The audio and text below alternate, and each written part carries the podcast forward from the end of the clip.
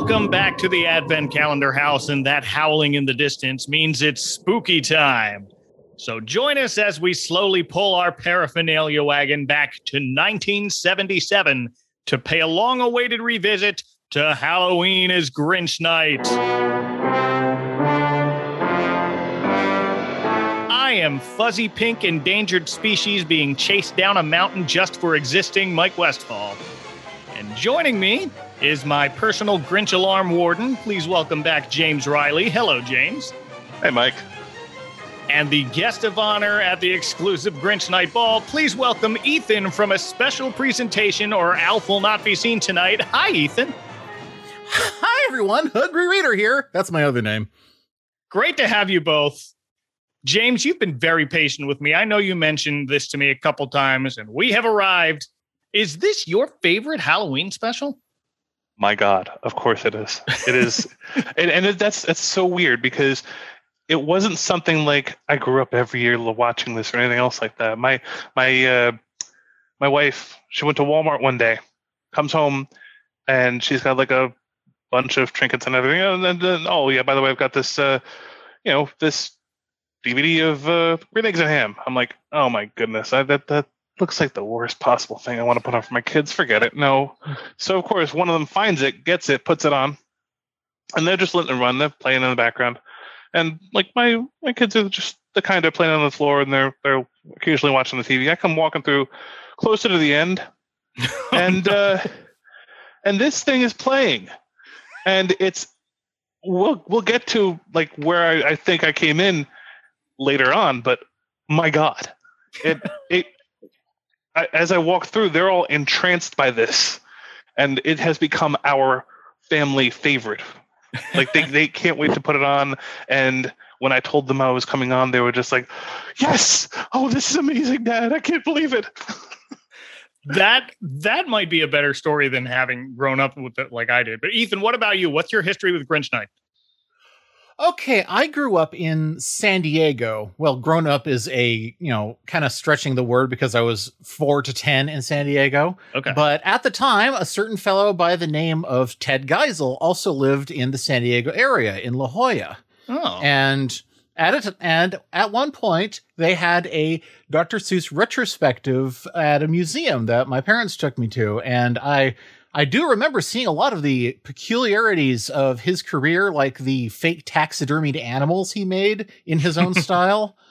But uh, I specifically remember a a display of uh, his animated specials. It was just running a running in a big loop, and it was Cat in the Hat specials, and then there was the Lorax, and then there was something called Halloween is Grinch Night that, and it just showed clips from the best part of this special, and I was absolutely entranced by it. I was like, "What is this? I have to see this." And luckily, it happened to be running on the Disney Channel that year, so uh, I was in, so I was a fan before I even saw the saw the entire special. I think I saw Dr. Seuss himself, but I don't remember that part. Oh wow, that that's pretty special. Even if you don't remember whether or not you saw him. Yeah, he was an old man with white hair, but I I know a lot of those. uh, I definitely also first watched this on. Well, no, I definitely first watched this on the Disney Channel. Might have been in that same block as Witches Night Out and Halloween that mm-hmm. almost wasn't. Yep. Both of which I've done in years past now that I think about it, my parents might have been taping this block while I was going through my candy haul after getting home from trick or treating, because I remember we were parked in front of the TV going through all of our candy together.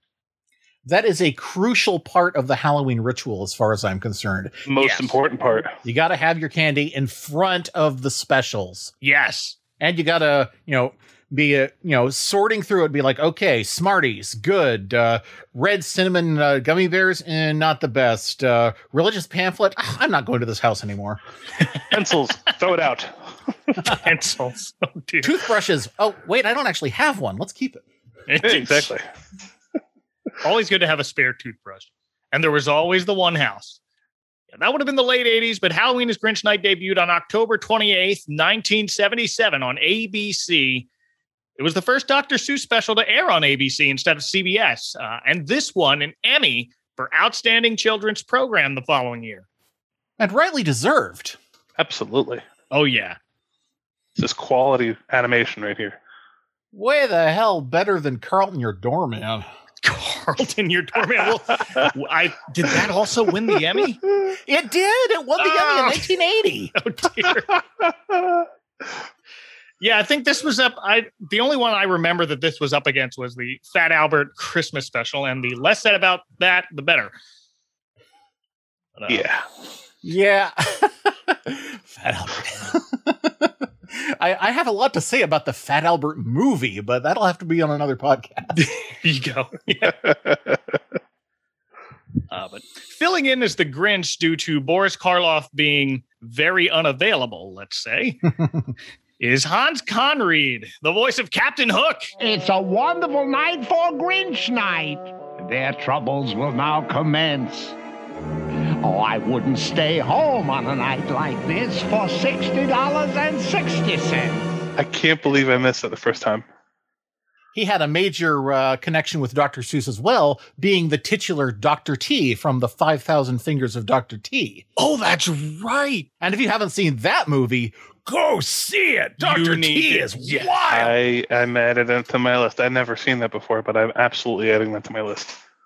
I mean, it's a musical from the 50s, so there are going to be slow parts, but the good parts are so good. Yeah.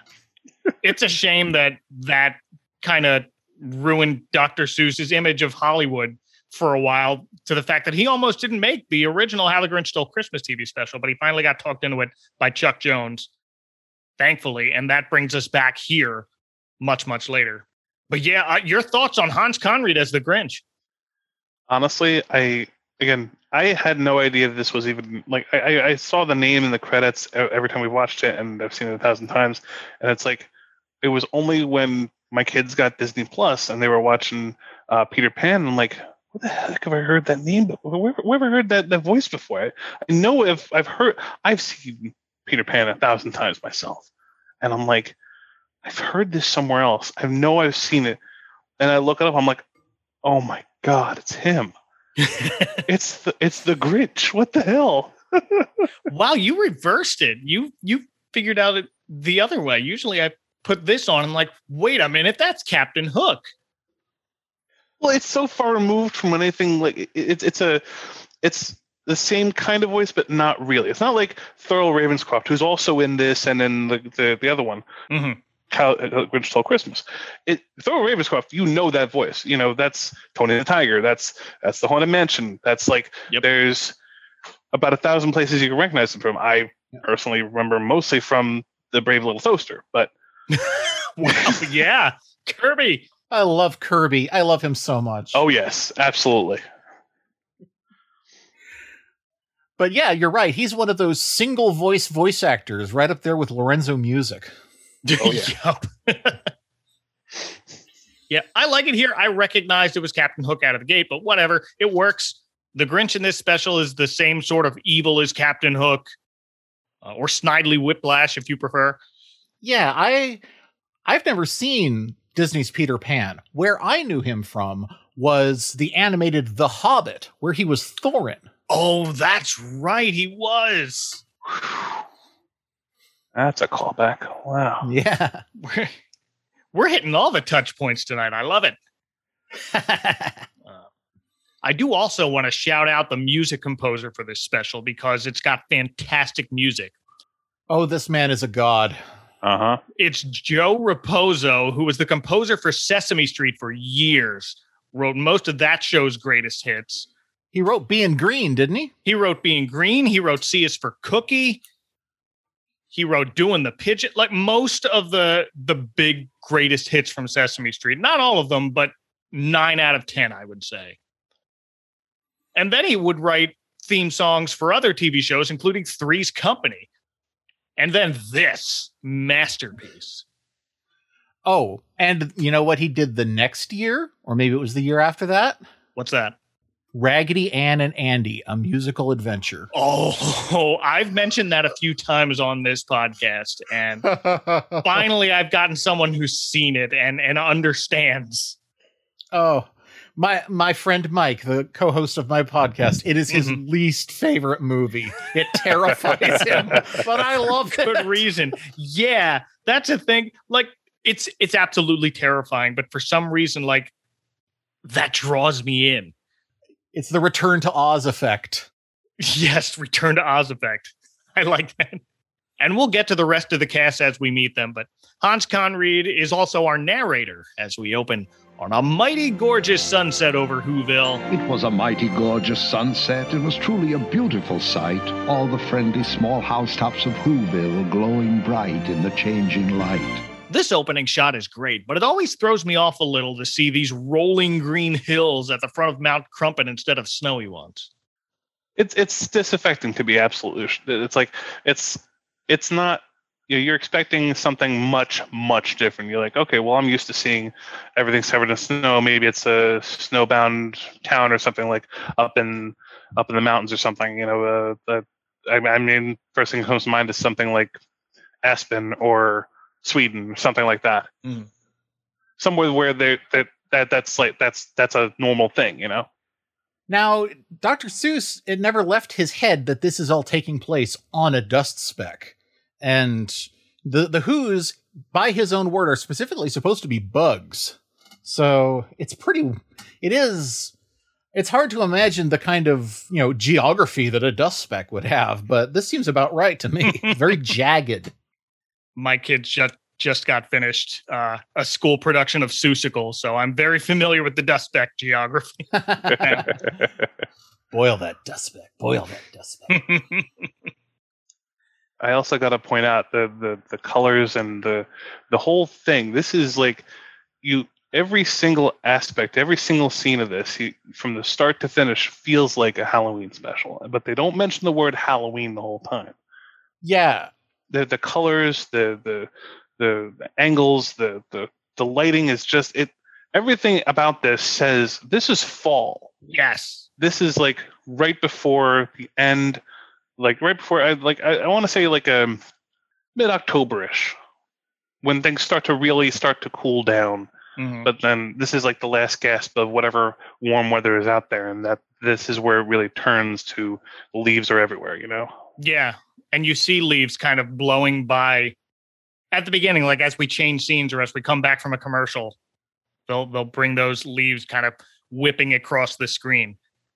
and even the first things that uh, uh, Josiah and uh, Euchariah are doing, they're out there raking the lawn. They are.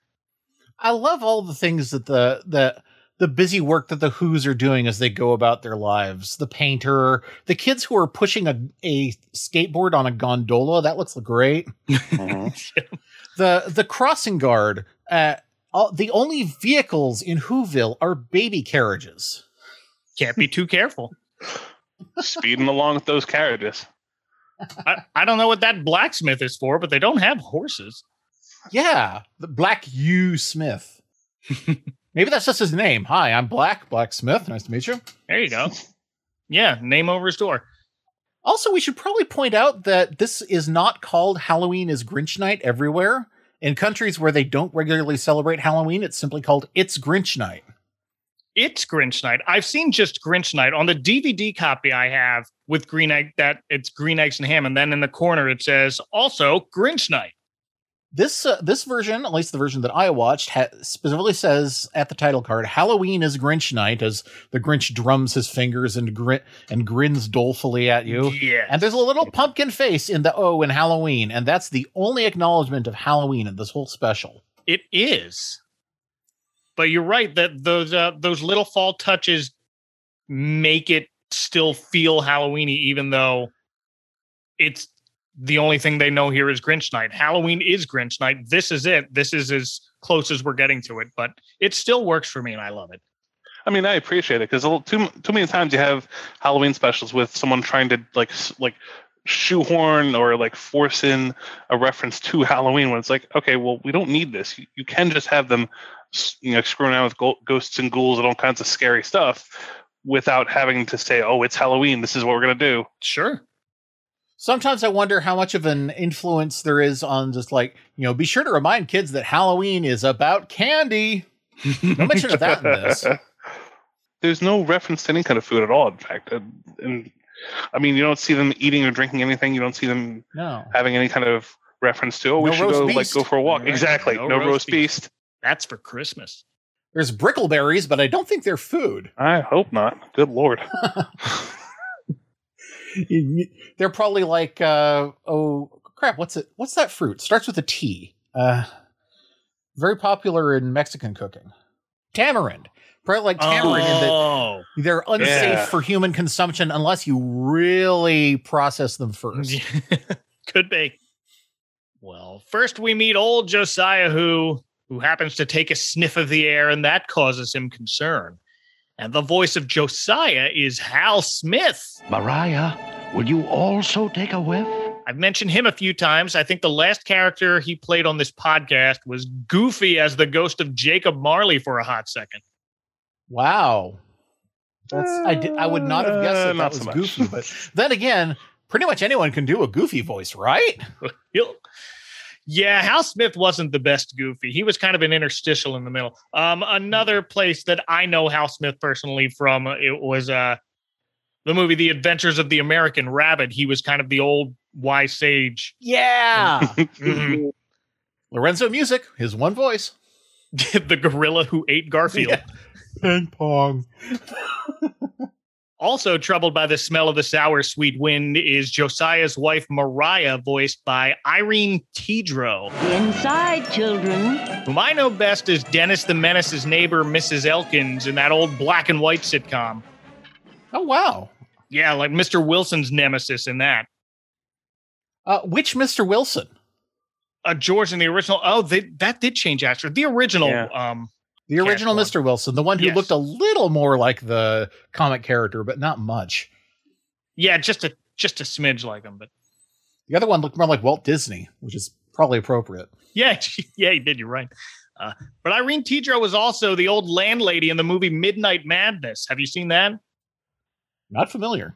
Oh, it's an early, no. uh, it's it's how do I explain Midnight Madness? Uh-oh. It's kind of like a like game show where it's some rich college kid's idea of fun, and they all get a prize. It's an early Michael J. Fox movie. Huh. Well, now I'm intrigued. Yeah, I'm now imagining a cross between shock treatment and Smash TV.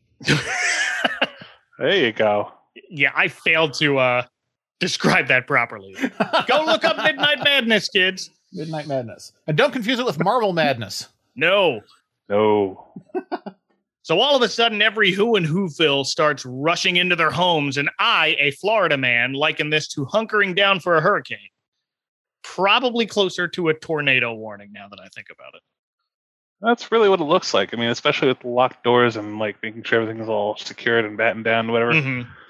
And it's like all you can see is the wind, and you're like, "What's going? What have these people seen before? Really? How bad was it last time that they're just like, okay, this is it." And and you see the one parent dragging the kid off, and all you hear like, the the vocalization for that one. I don't know where the heck they got that voice. I have never heard a baby cry like that. I've never heard a baby talk like sound like that. It's just like, like what the heck? What are you doing to this child as you're dragging him off into the house? I'd go back for the bear too. Yeah. I mean, honestly, yeah, I'm not going to get hunkered down like that with a kid without like making sure he's okay. No, You need your security blanket in a situation like this. absolutely. Exactly. Yes. Now, remind me, did anyone like, you know, board up their own windows for this? Or was it just the locks? It looked like it was just the locks and the doors. Yeah, it was it locks and shutters. So the implication here is that the Grinch will enter your home if you're not careful. Yeah, and it takes the whole special to figure out what is the Grinch doing. Well, first let's we have Josiah to explain us in song why everybody's suddenly staying indoors tonight. I suggest we stay indoors tonight. I suggest we lock ourselves in tight. Tonight, you know, won't go quite right. You can tell by the smell of the wind. We get a series of causes and effects that Dr. Seuss loves to do. Yes, the uh, the sour sweet wind is apparently the cause. Now, I want to bring up the question: Can we compare and contrast the sour sweet wind with the wind that smells swift and sour by the, the far end of town where the grickle grass grows? Oh. There you go. That's that's a no. I didn't even think of that, but yeah. Wow. Now, there is also a grouchy person with green furry arms that lives over there. There is. I wonder if it makes a difference whether the sweet comes first or the sour comes first. For copyright purposes, it certainly does. It's the difference between Crayola's yellow green and green yellow because they're two different colors. I've always wondered if the Onceler was a species of Grinch or the other way around. Well, six of one, half dozen of the other, you know, that sort of thing. I know the Onceler has a very big family, so He sure does. What happens when they breed? well, you, New Jersey is what happened when they breed. Because I had to read that to my kids a thousand times. and They're just like, wow. And I'm sitting there reading the, the description. I'm like, he's basically telling us he's the entire family settled in northern Jersey. I didn't know that Jersey had humming fish. Not anymore. Well, Oh, that's nope. right. we have a lot of things. No more hunting fish, unfortunately. But in Whoville, when the sour sweet wind starts a howling, that wakes up the Gree-Grumps in their tree stumps. What is a Gree-Grump? A fox? Looks more like a angry ferret. Yeah, some some sort of Yeah. small furry thing that would probably be friendly uh, if uh, there wasn't uh, sour sweet wind runkling and grunkling up Punker's Pond. No. Well, it's their growling that makes the waves across Punker's Pond, causing these Loch Ness monster looking Hakken-Kraks starting a yowling. Where else have you seen Hakken-Kraks? They make their way in, oh, the places you'll go. Yes, which came ten years later. So it's nice to have a little confirmation of uh, the uh, the uh, events of Halloween as Grinch Night. Yes, I'm glad that uh, quite a few things in here either make the jump to print or are pulled from something completely different from this. And I like that about this. Yes. I gotta say, I did. I like. I we were looking through when I'm reading some of these sto- stories to the kids. We've got like the big compendium of like compendium, sorry, of all the Grinch story, of all the uh, Dr. Seuss stories, and I'm looking through and I'm like, I get to all all the places you can go, and I or like was it Happy Birthday to You? I think is one the one I noticed the most, where there's parts where we'll see later on where it's just this is lifted enti- like entirely from Halloween is Grinch Night. Like there's like big scenes in this book, and I'm like, what the heck? Where did what did he he literally? Uh, and at first I'm thinking to myself, did they did he just take this art from this book and then use it in the the special? I'm like, no wait, this was published afterwards. He had to have done it that way. They had to have like pulled it from the special. It's a little both ways as as we'll come to later when when we get to the big show coming later. But yeah, it kind of feels like you need a cork board and just like string of yarn trying to connect everything. Somebody page Charlie Day. but the Hakken-Krak starts a yelling, and that is what really gets the goat of the Grinch, who decides that's his cue to go down and terrorize the Who's in some way. No reason, just how dare you live near noisy animals? like I too live near noisy animals. Uh, like, all right, I'm going to learn you a thing or two. I'm going to let this thing go. We're going to have so much fun. Yes, it is my turn, baby. Or as he put it, it was a wonderful night for eyebrows. It's a wonderful night for eyebrows. A wonderful night for teeth. I like how when he says that, Max kind of nods, like, "Yeah, I know, I know, teeth, right?" Yeah. like, sure, okay, dude. Max is not excited at all to learn that it's apparently Grinch night. Because that means he has to pull the Grinch's mysterious paraphernalia wagon all the way up Mount Crumpet. And he's just slow and miserable the entire time. First, he's got to bring it all the way up the mountain. Then he's got to pull it all the way back down with the Grinch in tow. I that's the thing about these Grinch specials. They're all just a trip up or down a mountain for the most part. They are.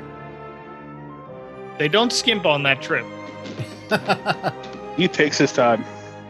I really like the whole, you know, the grim f- march of death that uh, Max takes, you know, plodding as he drags this two-wheeled wagon, and it's whatever is under its whatever's under its hatch is bumping and thumping like like it wants to come out. Oh yeah, we get those. It's almost like funeral march violins. Mm-hmm. Also, have you noticed how many mean birds are in this? Oh, yeah. so many mean birds. All Especially on his face. birds glaring disapprovingly. Great place to live, Whoville. Where we finally hear from Josiah and Mariah's very inquisitive grandson, Euchariah. Grandpa, we've stood and we've stood, and stooding just stooding produces no good. The least we could do is find out without doubt whether or not the Grinch is coming out. That's the voice of a kid named Gary Shapiro, who appears to be known for this, but he also played a kid on the original Sealab 2020. So neat. Oh wow. Euchariah wears glasses and has a slight astigmatism, which as a kid I thought was some nonsense Dr. Seuss word until I grew up and got one. But as you know, a cartoon character with glasses means he's a nerd. And he's got a nerdy suggestion for Grandpa to call the Grinch Alarm Center, which Josiah calls only to find the lines busy. Line's busy. Very busy. Look it up, kids. When was the last time y'all got a busy signal? uh, about a week ago. Man, been a while. Just goes straight to voicemail these days. Yep. But that that brings up the question: what's what kind of technology level are the Who's at? Because they have telephones with call waiting, but they don't have indoor plumbing. No, they don't. We'll get to that in a bit. But no, let's talk about this phone because it's got like a it's a video phone. They got a screen on it. Yeah, It's a very old-timey looking phone that's on a box hanging on the wall, but it's got some extra knobs and a monitor showing Sergeant Samuel S. McPherson on the line, who's manning the Grinch Alarm Center.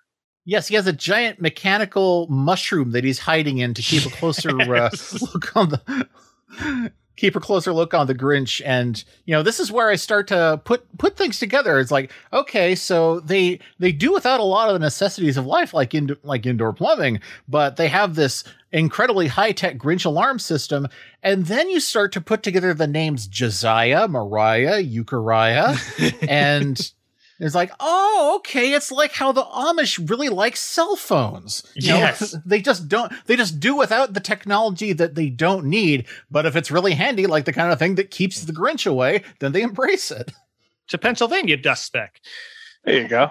The duck speck. This is not a recording. This is me in person. Your Grinch Alarm Warden, Sergeant Samuel S. McPherson.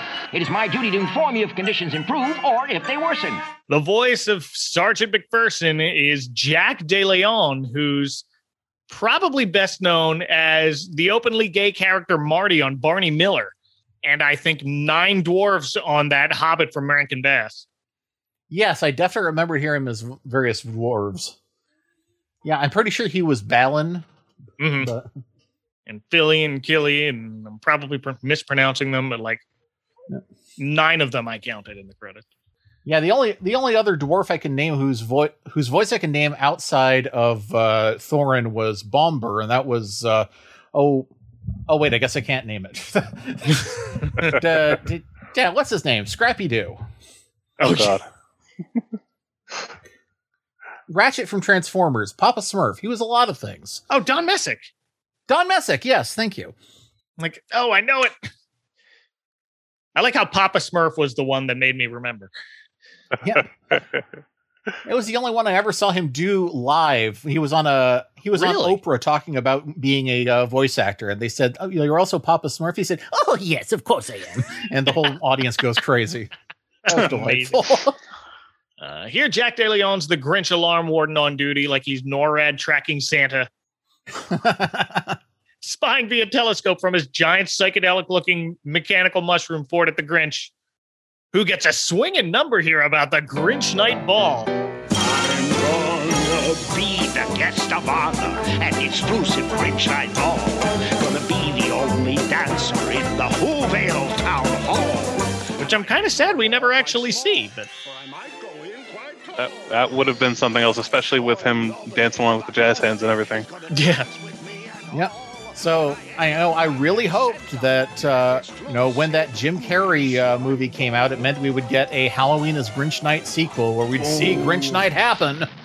That Nope. would have been something to look at, but I mean, g- judging by how the other one came out, I'm not too sure about that. Well, I mean, Jim Carrey hated doing it. Obviously, it was a miserable experience. To, he said it was like being buried alive every day. But uh, speaking as somebody who was working at a movie theater when that came out, it did not lose money. So I assumed there was going to be a sequel. Grinch gets to sing his own song this time, and my only complaint is I wish it were longer. And he gets his own song despite the fact that they have Thurl Ravenscroft. Yeah, he didn't. He didn't get his own song. I'm surprised. Well, I guess. I guess it would have been wrong. Wouldn't have been terrible for the Grinch to have had his voice just for the song, but Yeah, I guess not. still, I mean, let's not forget that uh, that uh, Hans Conried was a magnificent singer in his own right. So, He is absolutely. Uh, and he ends the song as the Grinch snaps his fingers and lightning flashes. I didn't know he could do that. Is that what he's going to do when he gets to Whoville? God, I wish. yeah, he can get small and tall at at his uh, at his very command. Maybe this is all stuff he can only do on Grinch Night. Ooh, That'd be pretty cool, actually. I like that theory. Yeah, there's like Grinch Night means there's some sort of like ion storm or something that interacts with his Grinch particle and the blue sky. Wow, that's. I mean, that's honestly that's that's a great explanation for this. I mean, as for like the the stuff that Who's are do, like dealing with it, if you're looking at it, it's kind of like they've thrown a TV up along with a, a telephone. And I gotta say, as someone who's researched the hell out of this this sort of technology in the first place, because I'm just that much of a nerd, um, this sort of thing was not unheard of in the '60s. Like, if you had like the weird kind of community where it's like just enough technology where you've got telephones and such like that, but just enough that you don't necessarily have TVs running constantly. Uh, you might be able to get a signal or two. I live in a community right now like that. That's like we barely get TV service over the air. Like I can't get locals at all. I have to get cable if I want anything. But oh wow! uh, Mm. but uh, what's it called? Or streaming in my case. so right. but the those kind of communities are like all over the place where and it's like very like little patches here or there where it's like you have a little bit or just enough technology but then not to the point where it's like super obvious what's going like that that this is a advanced community i guess or something more modern Well, whatever the Grinch is up to, with a crack of his whip, Max slowly starts inching the wagon down Mount Crumpit. And now it's the dog's turn to sing. Max has this in- uh, weirdly sad song about his regrets that he just sings in his head, but it seems like the Grinch can hear him. It's- yeah, because he responds in the middle of it. and that might just be like the grinch is also by the way telepathic on grinch night Yeah. might might add to the scary things you know Yes. More of the ion storm. The Grinch blood moon rises again. exactly. You know. And anyone who's been stuck in a crappy job but has no idea where they would go without it can totally identify with Max here. Absolutely. How many times have I said and said? How many times have I said in my head? What am I doing here? And Max's voice is Henry Gibson, best known to me as Igor in the Halloween that almost wasn't. Oh, Oh, no way! Yes. No way! Same guy. Again, probably best known to most people our age from the Burbs, but he's Igor to me. uh, Oh, the actually, Burbs? The, I uh, the only thing I recognize him here, for, like I, I can see it's like a ton of names that like this guy's got a list as long as my arm, but uh, the the one thing that stuck out at me, I was like, oh, that's where I've seen this guy's face before. Wedding Crashers. He's the priest.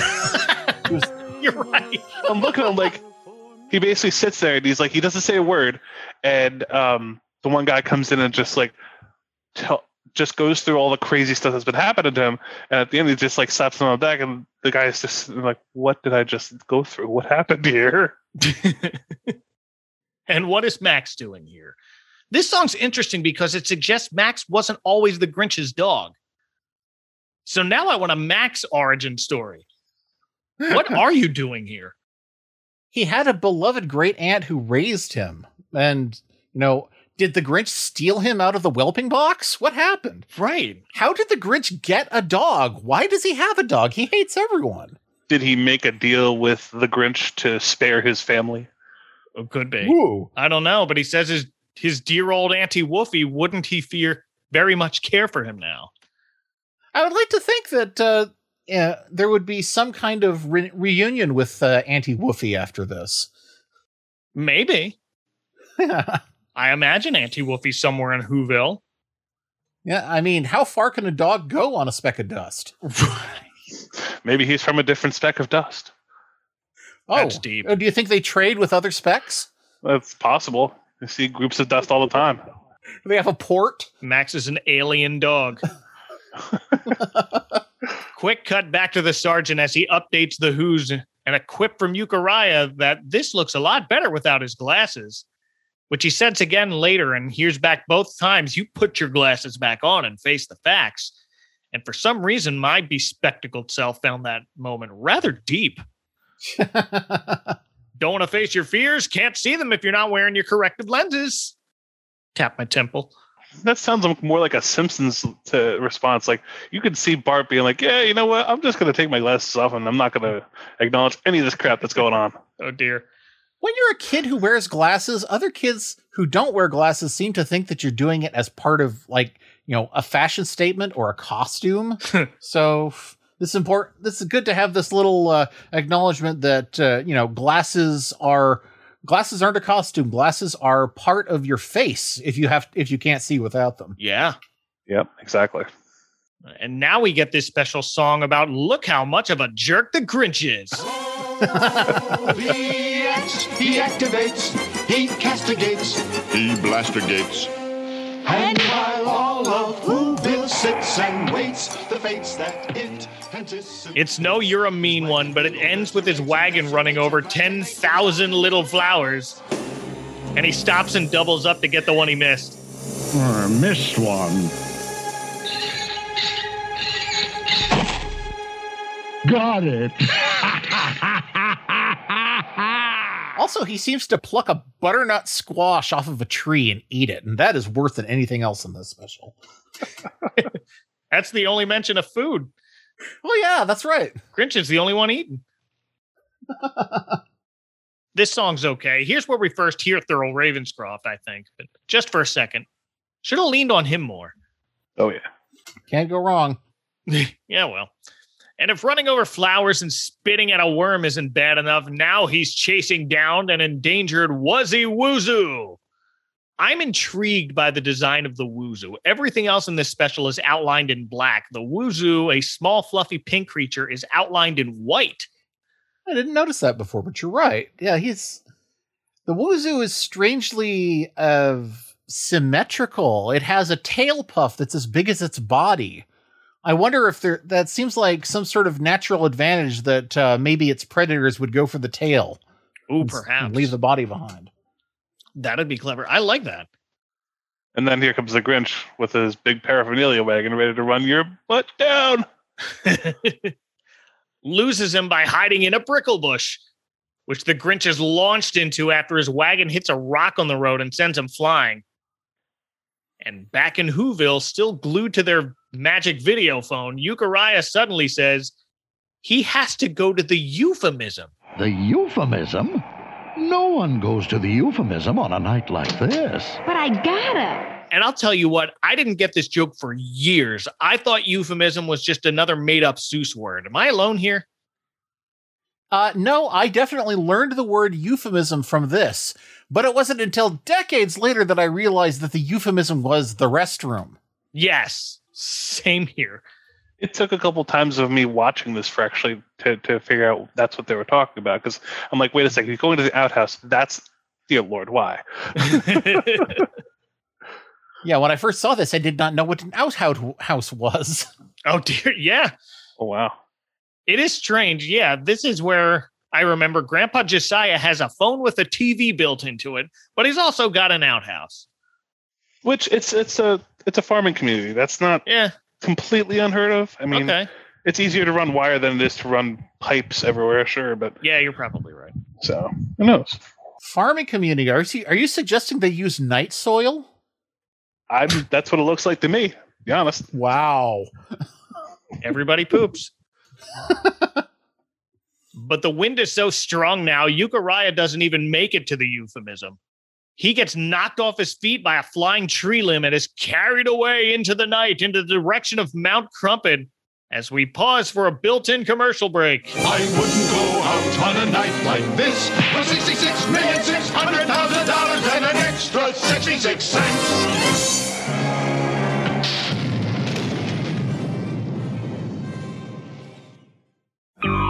Frankenberry cereal is coming your way. How about a monster for breakfast today? You want a hanky Frankie? Thanks. And how about some wonderful Frankenberry cereal with oodles and oodles of strawberry flavored marshmallows? And Frankenberry is part of this good nutritious breakfast. Here comes Dal Chocula. Wish you could stay. How about a monster for breakfast today? We now return to Halloween is Grinch Night. Next thing we know, Euchariah's grandparents are calling his name into the wind, and a chorus helpfully tells us Euchariah is now headed up Mount Crumpit for some reason. Yeah, this was a heck of a gust of wind. It blew a small boy halfway up a mountain. And he's still looking for the euphemism up there. I guess the wind actually blew him up the mountain. Is he lost on the other side of it? It's possible, but like that.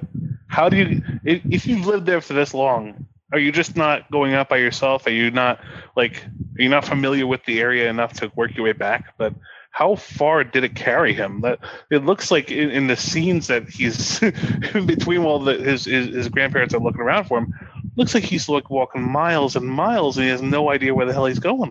He looks like he's lost on the other side of the mountain and actually can't see his house from there.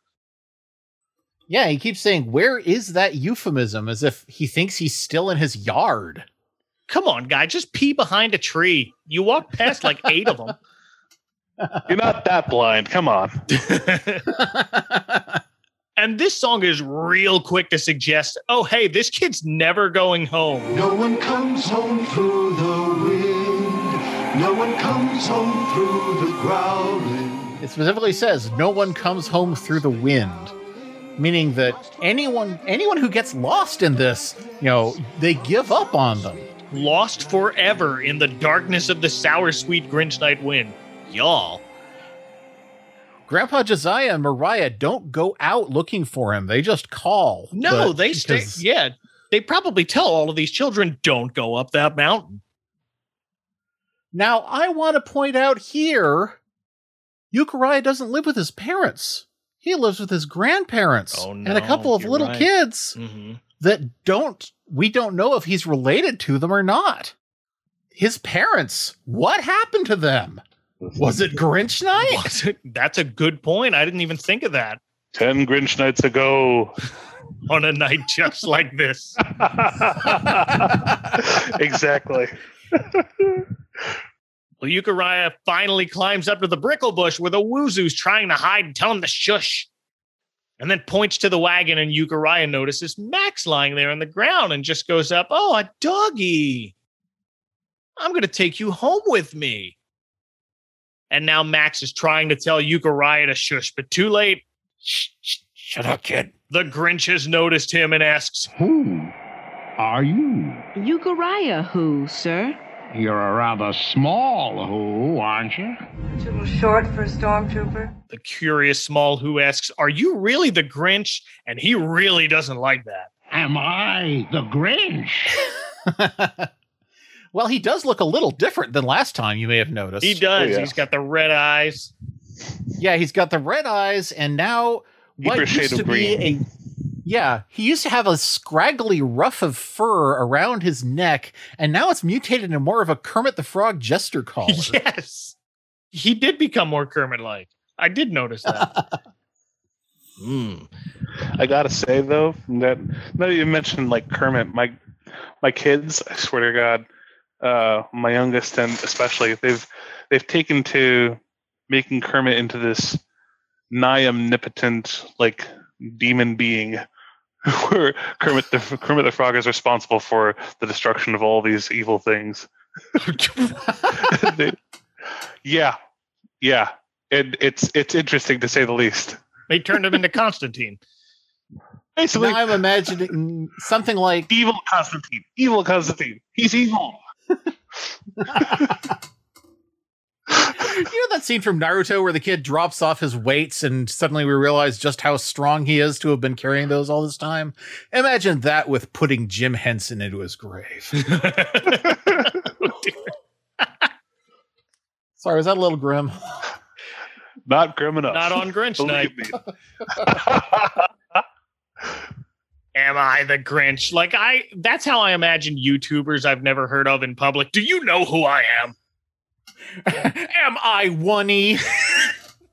I don't even know who that is. Am I JonTron? There you Am I. PBG? How dare you, sir? How now dare I'm a very angry video game nerd. and that's when the white glove comes off and they slap you across the face.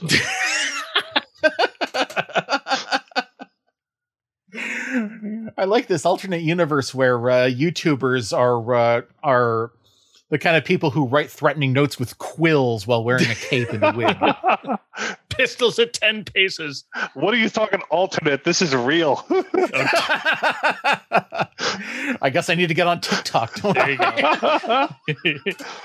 Hates the notion of his being the Grinch getting questioned. That he gives Euchariah a quick demonstration of his black Grinch magic by making his eyebrows fly around like a bat.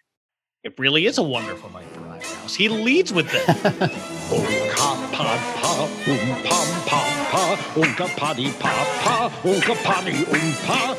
Now, Euchariah is frightened, but the the Wuzzy Woozoo just keeps making these pissed off faces like, get get your eyebrows yourself. Put your eyebrows. Oh, back Uka on. Potty Ponka, you. but that's it. Grinch has more important things to do besides waste his time with such a small who. So he gives Mac he gives Max an Achtung, and down the mountain the dog starts to slink again. That threw me off. I heard that and I'm like, wait a second, why is the Grinch speaking German all of a sudden? Where the hell is this coming from? He did always strike me as a bit of a angry German uh, streak. This is definitely not the last uh, German uh, uh, imagery we're going to see in this special either. Oh, no, no. But here's where Euchariah musters up his courage and he thinks about his family, his grandpa Josiah and Mariah, and his, I'm guessing his younger twin siblings or the other two kids, uh, Obadiah and Bethiah. They're finally named here and never again. And we're told he would have to save the town and stop the Grinch from getting down by stalling for time. So he grabs a conveniently placed piece of hollowed out tree bark and rides it down the side of a mountain like Clark Griswold on a saucer sled. and he makes it down in time to cut off the Grinch. Max looks annoyed for a second, like, I thought you didn't even want to be there, dog. well, I mean, he had to stop the weight of that wagon, That's so uh, his patty paws are probably hurting. You almost killed me. but Euchariah asks the Grinch, Would you please scare me some more? And the Grinch just goes around him, so he sleds down the mountain even more and cuts them off again. This time, wiping his glasses and pretending not to notice he's in their way. And that's enough for the Grinch to say, All right, you asked for it. Put your glasses on and get up on this wagon. I like how when he stops there, Max makes an "Oh, I get it." Yes. This time he's smiling. Now he knows what's happening. We as an audience might not yet, but very unlike Euchariah, hindsight's 2020. So up Euchariah climbs on a set of pegs the Grinch made appear on the wagon by snapping his fingers again. Yeah, this special, I think, is the only appearance of the Grinch that shows him having some sort of magic ability. So, Ethan, your point of maybe Grinch night is when this all comes about really makes perfect sense. Some sort of convergence or something. Yeah. in most other specials and appearances, the the Grinch is just kind of this grumpy old man in the mountain, or a cryptid at worst. Yeah. But in this, the the Who's just see him as this legendary figure of fear, like Loki or the devil, Right. and yeah, and Euchariah is staring him down, and you can you know feel the absolute terror on this small boy's voice and face as he stares up at this this godlike figure who he has pissed off, and s- and he says, "Do your worst." Yeah. Grinch is kind of beckoning him, come closer. Closer. Closer. Closer.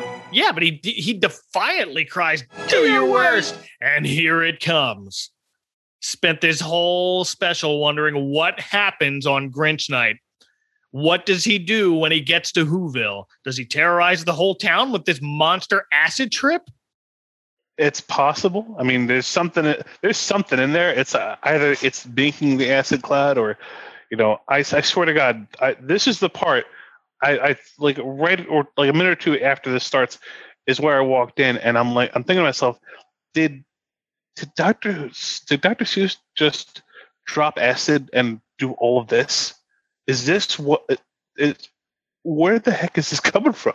Like, is this his like everything he ever wanted to put on screen thrown in there just for the heck of it? Look, a wheel made it completely a feat.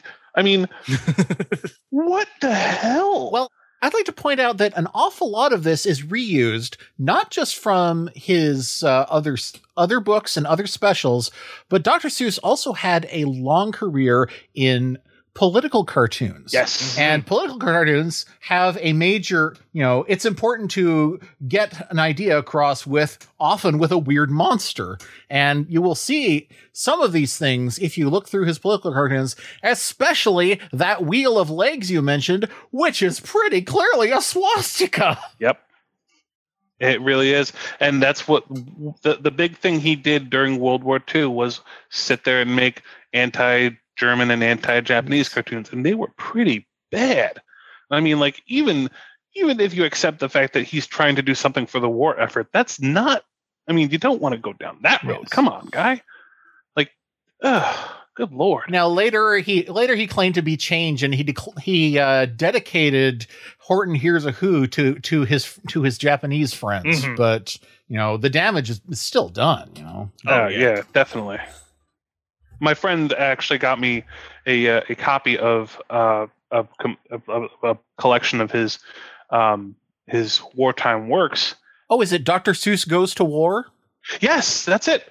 That's it exactly. Yes. I have a copy of that too. That's a wonderful book. Yeah. It is. Yes. I need to get that. It, Yes. It's very insightful, and and I, I was just uh, that's one of the things I looked at. I'm like, this is in my head up until that point. I'd only seen Dr. Seuss as like, okay, he's just this genteel old guy writing stuff for kids. He's never really done anything else than that, and and this is just like, what, what am I? One of those mind blowing moments, you know? Yes, it's very it's very disheartening to see how on the on the side of the uh, inter- Japanese internment camps uh, Seuss came out, out on. Exactly. Hmm. And, And- that, that was yeah, oh. I've only seen the tip of the iceberg on that. and how rooted in you know blood it seemed to be because you know when you see his drawings of the representations of other countries when he draws when it's germany he draws hitler. When it's italy he draws uh, oh damn darn what's his name? Mussolini, Mussolini, and when yeah. it's yes when it's uh, france he draws laval. But when it's japan he doesn't draw hirohito. He just draws this generic japanese guy and that's i feel that's very telling Exactly. Like he he doesn't want to to give them any more of a of a reality than than he feels that they deserve, and he doesn't feel they deserve much of one. Now, I mean, again, I I understand why he might have felt that it was necessary. I don't think that's a good idea, and I don't. I, I, no no, no, bad. No, Bad I, you know, I think there is, you know, I think there is room to love the man and recognize that he still made serious errors. So- Absolutely. Absolutely. Exactly. It's it's like it's like the the challenge everyone finds with dealing with uh, Michael Jackson and his music. You have Michael Jackson and you have his music. Thriller is like the greatest, one of the greatest music videos and songs of the past like half century. We're going through that again with with J.K. Rowling and Harry Potter too. Yeah. Exactly, Now yes. that she's lived long enough to become the villain. Exactly. Thank you. That that's what I was going to. I was going to use that. yeah. And speaking as the hungry reader, I've been dealing with this with L. Frank Baum. Oh, Oh, my sure. goodness. Yep. Yes, I mean very much a man of his time, but you know he was he was ahead of his time in a lot of ways since uh, his his mother-in-law was the was Matilda Gage, one of the great suffragettes suffragettes. Mhm. But at the same time, he wrote this awful essay that you know you have to you have to hope he was being sarcastic because otherwise it's a call for genocide. And then there's also the sci-fi writer. What's his name? Oh, um, in the mouth of madness. That guy. Oh, oh, oh! You mean uh, you mean Lovecraft, of course. yes, Oh. that guy. Oh my goodness. Yes, uh, everyone about likes to say, "Do you know what he named his cat?" Yeah. Yes, we know. well, what he that named among his other things, cat. yeah, that's one of the the that it's like everything you look at and it's like, wow, this is such a product of its time, and that's not a good thing. No. we we can't expect things to age well because if we don't learn anything, then what's the point? Exactly. So you know, I'm sure you know, I'm sure we are saying things casually that we think of as very, uh, very, very thoughtful. That uh, generations in the future will listen to our listen to our works and be like, "Oh my god, those horrible racists." We didn't mean to be. We weren't trying to. We're just dumber than y'all will be. Yes, people get smarter in the future. Continue improving as a species. We hope they're getting smarter. We don't Yeah, want to go near idiocracy, but Yeah, don't turn into the Eloi. But or let's not do that. I mean, honestly, I'd like to be a Morlock. Yeah. yeah, we'd all be Morlocks. Back to our uh, Grinchy acid trip, which starts Yeah. with Susie and Klansman.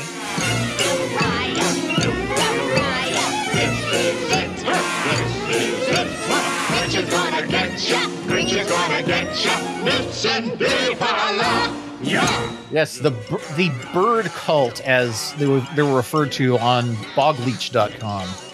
Oh, If, if you've ever, yeah, if you're if you're a fan of the website Bogleech, you should check out his uh, complete deconstruction of all the monsters that appear in this sequence. really? Yeah, it's it's fantastic. I have seen that. Yeah, I made uh, I made a top ten for you guys. Do you have favorites? Uh, I do have favorites, but yeah, give me your top 10. Go for it. Okay. listening.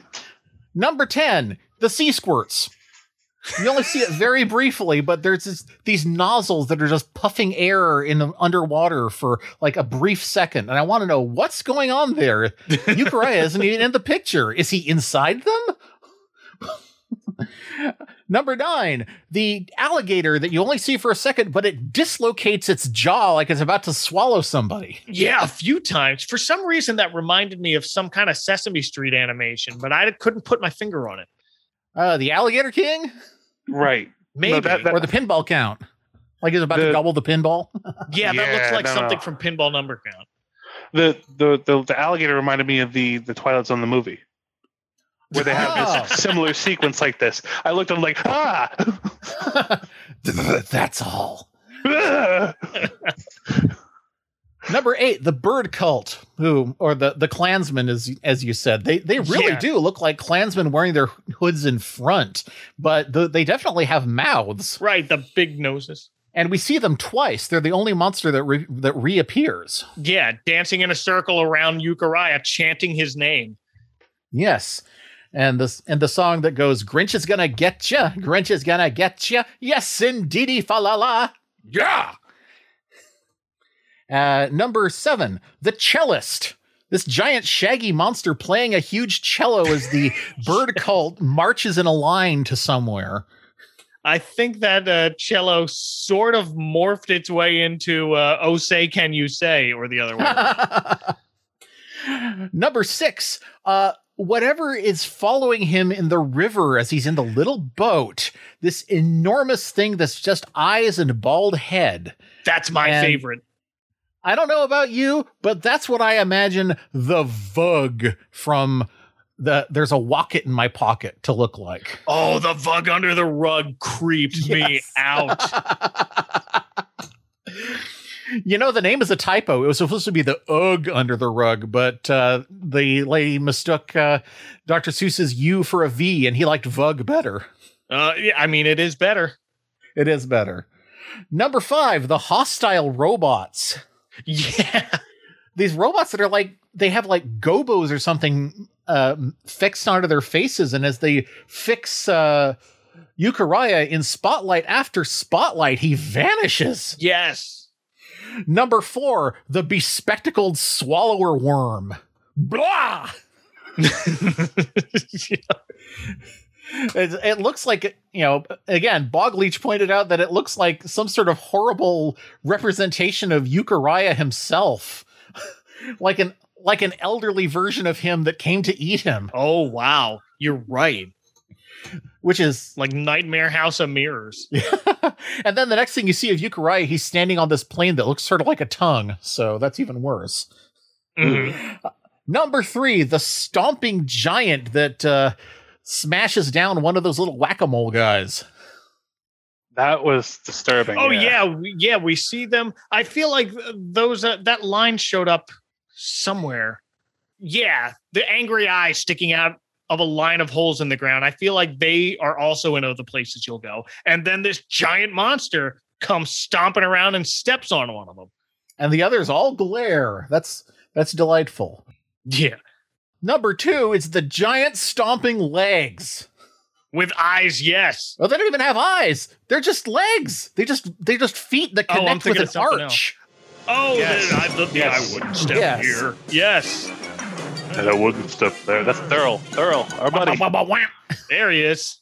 uh, and yeah, and the swastika is probably related to those too. And there's also a thing that looks like Could a be. really elaborate one of those with a spider hanging in the middle. And I, I have I don't know what's going on with that one. But number one, I have a guess. the Jaboo. The Jaboo. I knew it. okay. I didn't know if every creature in the sequence has a name, but I know I knew the Jaboo as soon as I saw it because this exact scene is in a book, Oh, the Things You Can Think. Yes. Except they put Euchariah in place of just random character. Well, these the, the the guy is looking down the hall, like the the no, Looking down the yes. alleyway. Yeah. I actually have that freeze framed right now on my TV. And if you and if you look at the book, the Jaboo is just sort of giving a friendly wave, like, "Hey, man, you got a light." Yeah, just hey. But yeah, in in this one, they made him purposefully much more threatening. So mm-hmm. Yeah, he's kind of arching his back and his knees are bent. And his he's got like an angry. His mouth is looks like it's got sharp teeth on it. He he's in a threatening pose. he's about to spring. So I like to think of the Jaboo as being a opposite number to the birthday bird. The birthday bird appears to you on your birthday. The Jaboo appears on the day that's going to be the day you die someday. If the if the Jaboo has anything to say about it, Tho- oh, those are perfect opposites. I got to put the birthday bird in my show notes now. That's in happy birthday to you. Also, from other things you can think are these ghostly creatures called blues that look like some sort of squiggly flying ghosties in this. yeah, yeah. You see those the kind of fork-tailed ghosts that you see, uh, blow, yeah, blowing by, like as was said in the book. Mm-hmm. Um, the scene where Euchariah is on this elaborate stairway and ducks under a bat soaring at his head is also similar to a page of other things you can think. Yeah. There's there are a lot of things that sort of flutter and crowd at him. There's these things that look like bones with wings. Yeah, a few of those.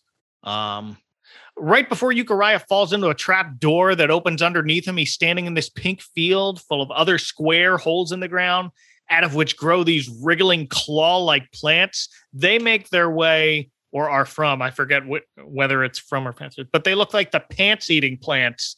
In Did I Ever Tell You How Lucky You Are? Yeah, you know what? I, speaking of which, you know what? I'm really surprised didn't show up here. What's that? The green pants with no one inside them. Hey, yeah. That's frightening in print. Yeah. Animate them and uh I mean, the pants aren't bad guys, but then neither was the Jaboo. no. They are now. They are on Grinch night. I mean, the pants aren't a bad guy. I don't, I don't know. It's a pair of bad guy. yeah. You know, uh, pants pants as an individual are one place where you should definitely always use they. Yep. among this whole cavalcade of like disturbing images it's like it's you're looking at a ton of different art styles and art approaches you've got the general like the, the usual Susican, Seussical, Susi, Susi looking stuff, but you've also got like the, the scene where it looks like there's a, uh, I guess, teeth or fingers holding in a hole and closing and opening it frequently. And you see a number of different things, but also Euchariah is in there looking through it. And at the end, the very final one is just a set of eyes, like, and it's got this very stained glass look to them. And Yeah. Yeah. and I found that very effective that they kind of cha- uh, flashed between art styles. It was like lightning the way that they faded in and out very quickly, but it was it was a fade. It was a disturbing fade, and I liked that. And there's also like a series of skeletons like, like about two uh, almost a flash later where it's like you've got a yellow blue and red skeleton that just like Mm. floating there almost disembodied but enough to that you recognize what it is but it's like it's i don't even know what, what the art style is called I, I i'm very poor at this sort of thing but i i i I was going to say mosaic. yes thank you Mhm. okay that's that's that's what it reminds me of Yeah, There are a lot of random faces that we see in this that aren't necessarily monstrous, but just, you know, flashing by as fast as you can. You know, all you can see is that they're very, they would be monstrous if you were a who. Yeah. On top of all of this, uh, this special is giving you sensory overload. yes makes everything scarier. And then what really ties the whole scene together is the music by Joe Raposo. It's a spooky masterpiece. Oh, man. absolutely That's, yeah, this, you should. You should speak of this music from the from the paraphernalia wagon in the same breath as, say, the Ghosts and Goblins theme. Yes, absolutely. abs- definitely yes Uh, I read Joe Raposo was very heavily inspired by Danse Macabre, posed by Camille Saint-Saëns. Uh, I definitely hear it. And it's definitely Halloweeny enough that it's perfect for this. Yeah, put it on your Halloween playlist. Oh, Break up all those uh, all those covers of Monster Mash. right before thriller you go with this That works. Thriller, Ghostbusters, Monster Mash, and uh, Halloween Witch the Magic. And then this. Yep. there you go yeah And any other scenes before I move on? oh well, let's go to the very last one, which is the the Spring Tower. Yeah, we're about to find out how lucky Euchariah is because his Spooks tour comes to an end as he's trapped on this small platform on a very tall spring, being stalked by this blobby ghost thing that's just following him and staring at him with an angry face. Now, have you noticed that rarely does Euchariah ever get threatened bodily? Mostly, he's just being regarded hostilely or being prevented from going where he wants to go. Yes nothing ever actually tries to attack him. And I think that's an element of what makes this so scary is that you don't know what they want. Right. You don't know what's going to happen from any of these creatures. Uh, Besides the one that is in that river of pink ooze, just those purple eyes coming out of there, is the closest thing I saw to him being chased. The only thing that actually tries to attack him or go after him in- in any sense is the the massive lobster. Oh And- yeah, Yeah, it- right near the end. But it, it reaches for him and grabs him, but It grabs him, but he's about to get sucked down. exactly, and he gets like sucked in the pipe just as it goes after him. Mhm. And it's like it's just close enough that it almost gets him, but it's like that's the only thing that's really actively going to hurt him if it gets him, you know, or if it, it seems like it's going to hurt him at least. Yeah, Yeah. It might just be trying to keep him from escaping down the hole, but we don't know. could be. Exactly. But here on this swaying spring tower is where Euchariah takes a sniff of the air, smiles, pulls on the ghost blob's tail, and watches it float away like a balloon when it loses all its air. And we're back on the wagon as Euchariah triumphantly closes the lid. And the Grinch is just down on the ground chilling. I, I'm surprised. I would think he would want a front row seat for this. Yeah. He's unleashing this hell trip every year on Grinch night, and this is how he actually spends it, just moping around. This is your big Grinch night? Well, What do you think he was doing? How much of that do you think he was controlling? How much of it do you think is like his puppets? I think it was more that he's he's there just making sure that you know Euchariah is actually sticking around for this and doesn't figure a way to get away from it before it's over. That's hmm. really all he's doing. You do hear him a couple of times saying, enjoying yourself? Exactly. Yes. Take a little walk, take a spook's tour, is what he calls it.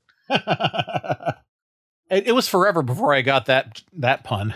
But then at the end of this, he's just standing around looking bored. Practice some self care, Mr. Grinch. Get into this.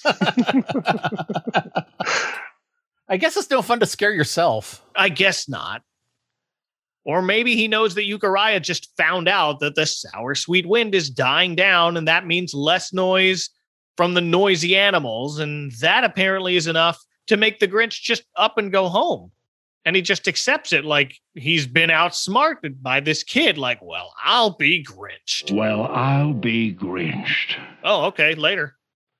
It might also be like like Ethan was saying, this this may have just been this this particular convergence of like the like you said, the ion storm, whatever oh, happened, it's preventing him from basically doing what he wants to do. He might be able to get down there, but at this point there's nothing he's gonna be able to do. He's his powers are gone. He's done. The Grinching hour is over. We literally saw him grow to a giant size, even outside of the paraphernalia wagon. But Yeah. the next thing we see is him dragging the wagon up by himself at normal size. You know, you'd think he'd just, you know, turn it into a, into a monster one last time and drop it on the wagon to say, drop the wagon at the top of the mountain to save himself a trip. But, Sure. uh, you know, his, his powers are spent. Yeah, He good point. spent them all on Euchariah. Yeah. And tells Max to come on, let's turn this wagon around. And Max unhooks himself, gives the Grinch the old raspberry, and follows Euchariah home to Whoville. So if you're like us and like to overthink 40 year old cartoon specials, here's where things might get a little messy. It's never stated outright, but I've seen this marketed as a prequel to How the Grinch Stole Christmas. Before he stole Christmas, he haunted Halloween. But if Max goes to Whoville, how is he back with the Grinch by Christmas story? Maybe there was another Grinch night. I mean, it it might not be that. It might just be he probably got homesick and just went back to what he knew best. That's what that was. In The Grinch Stole Christmas, he seems much happier, much more calm. The Grinch certainly seems to enjoy him more. Like, doesn't treat him as much of a slave. He treats him like a slave, sure, but doesn't treat him uh, like as much of a slave as that. You know. I mean, how bad of a guy is the Grinch in general? I mean, in this one, he's a villain, but he also, you know, he's also no threat to the uh, to the Who's outside of Grinch Night, and he had and he had no magic powers to assist him when he stole Christmas. No. So, you know, is you know is the Grinch necessarily a bad person, or or is he like No Face from Spirited Away, somebody who who could be good, but you know you got to keep him away from this dangerous situation because he can't control himself. Here you go with the anime references again. My God. that was what a connection. Or maybe it's just a different dog that he also named Max, and the Grinch has a type. Uh, I, I do know people who have like this is this, this is my dog Percy the Fifth, so There yeah, entirely possible. Snowball too. But good for this Max to get out of an abusive relationship, at least for now. Grinch treats Max way worse in this than any other appearance I've seen him in. He's not even in the Grinch Grinches the Cat in the Hat, is he? I think he is, and I think they use a different stock bark. But uh but it's very little. He's just kind of a yeah, you know what? Max is in there because like at the very end of that, you see him kind of wink at the camera. Hmm. But uh but he's used very sparingly. What if there isn't just one Grinch? Ooh. Yeah, because that Grinch in the Grinch Grinches the count, cat in the hat is not on Mount Crumpit, and I don't know where this is. Yeah, I don't know where he is, but it doesn't seem to take place on a speck of dust unless this speck of dust has the Cat in the Hat too. Could be. It's, So it's maybe- Little Cat Z. there might be a thousand And- different uh, uh, dust specks, and there there might be it might be that this dust speck is one of the flakes inside the snow globe. Cousin Tommy Snow Globe. There you go. But the Grinch is left to carry the wagon back up himself to Mount Crumpit by himself. And as he does this, he gives us a sinister warning that that wind will be coming back someday. I'll be coming back someday. Like evil Frosty. I got goosebumps just hearing that. But Euchariah's grandparents see him coming home from the video phone on the video phone. And we end with a celebration and song as everyone sings Halle Hallelujah. Grinch has gone away. The nasty old sweet wind has blown away. All the green crop growling's growled itself away. Gone is the Grinch up the mountain doors and windows all get thrown open, and we get to see, you know, the the ducks in their little duck house all dancing, and the and the fish in, dancing in their bowls. little Quonset hut for ducks. That's Right. adorable. Gets like his photo taken. He's a town hero. He gets his photo taken with Max. I wish they did this song first and then cut to the Grinch warning. I'll be coming back someday. But it's fine. Well, we made it. Do we have any final thoughts on Halloween is Grinch night? Much better than I was expecting. Much, very good follow up to the original Grinch, uh, still how the Grinch stole Christmas. A lot more in depth, I think. Mm-hmm. You know, Yeah. There are ways that it doesn't compare as well because it doesn't have Chuck Jones, but I can't imagine Chuck Jones doing the paraphernalia wagon sequence either. I don't I don't think I ever saw him animate anything scary. No, the closest Chuck Jones thing I can think of to that is the uh is that scene the Phantom Toll Booth where he gets a hold of the the wand that that that controls the sunrise or the sunset. Oh yeah, yeah. I mean, yeah, there there are the there are the demons in that, but there that's much more, you know, plotting, more more like more like a boss rush. Not so much yeah, the yes, that's a good that's a good description of that. Love that movie too, but yeah. Yeah. But you're right, it has a completely different to- tone. Who directed this one? Was it one of the Frelengs? Yeah, it was a DePatie Freleng. Yep. Hard to believe that DePatie Freleng turned into Marvel Studios. Oh yeah. So some of the people who were doing this were doing Transformers just a few years later. Yeah. And Muppet Babies. With that weird ninja. Well, that's not as much of a stretch as Transformers is. No. uh, Muppet Babies was probably a lot cheaper to produce sure. because so much of it was stock footage. Yup. and that's why we can't have Muppet Babies today because too much stock footage. Ah. Some may not find this very Halloweeny, but it's got the autumn leaves blowing in the wind. It's got the Joe Raposo music. It's fine. I still enjoy this very, very much. Uh, the visuals are fantastic. The music is fantastic. And I'm so glad you both joined me on this one. This has been great. Thank you both. Anytime. Absolutely. This is wonderful. I love this. And if people want to see what's hiding in your paraphernalia wagon, where can they find you on the internet, James? I am always on Twitter, almost constantly, maddeningly so sometimes. Um, be careful if you're following me because I actually happen to be on, on a 50 member uh, thread called the Mega Thread, and goodness knows you don't want to get dragged in there because it's worse than the paraphernalia wagon some days. Uh, and Ethan. I would say that you know the the most reliable place to find me uh, is on my on my own podcast, a special presentation with Mike and Ethan, or Alf will not be seen tonight, which you can find at anchor.fm slash a special presentation. You can also see more of me on my YouTube channel, The Hungry Reader, which you can visit at thehungryreader.com. And you and you'll get to see me doing uh let's plays and also uh, videos with also with my partner Mike from Special Presentation, and of course my deep dives into children's books, especially the Oz series. Yes, uh, cannot recommend all of those enough, especially special presentation. If you enjoy this podcast, you will absolutely enjoy that one. And I really enjoy doing my own podcast, and that's why I got to like this one so much. Oh, thank you. uh, so go treat yourself. Uh, I am on Twitter at Fall West Mike and at Advent Cal House. You can find complete show notes for all the winding mountain roads we went down during this episode. I'll be coming back in a couple of days, but until then, for Ethan and James, live from the euphemism, this is Mike Westfall saying, Beware of the icy patch. Can, can we open the door now and let, let us out of the euphemism? It's getting Oh, rather all stinky in here. Oh, Fine. Oh, I'll be done in a second. Did I have to be in here for this? No, no, no, just don't turn away. Look, look, look me in the eye. Yes.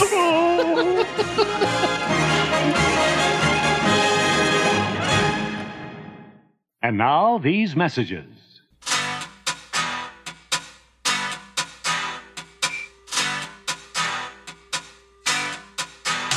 Hi, this is Scott from Holly Jolly Xmasu, your podcast destination for Japanese Christmas music. If you like Christmas music and are tired of the same old songs, this is the podcast for you.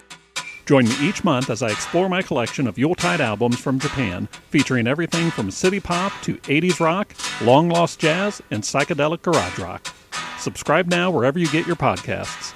It's some of the greatest Christmas music you've never heard.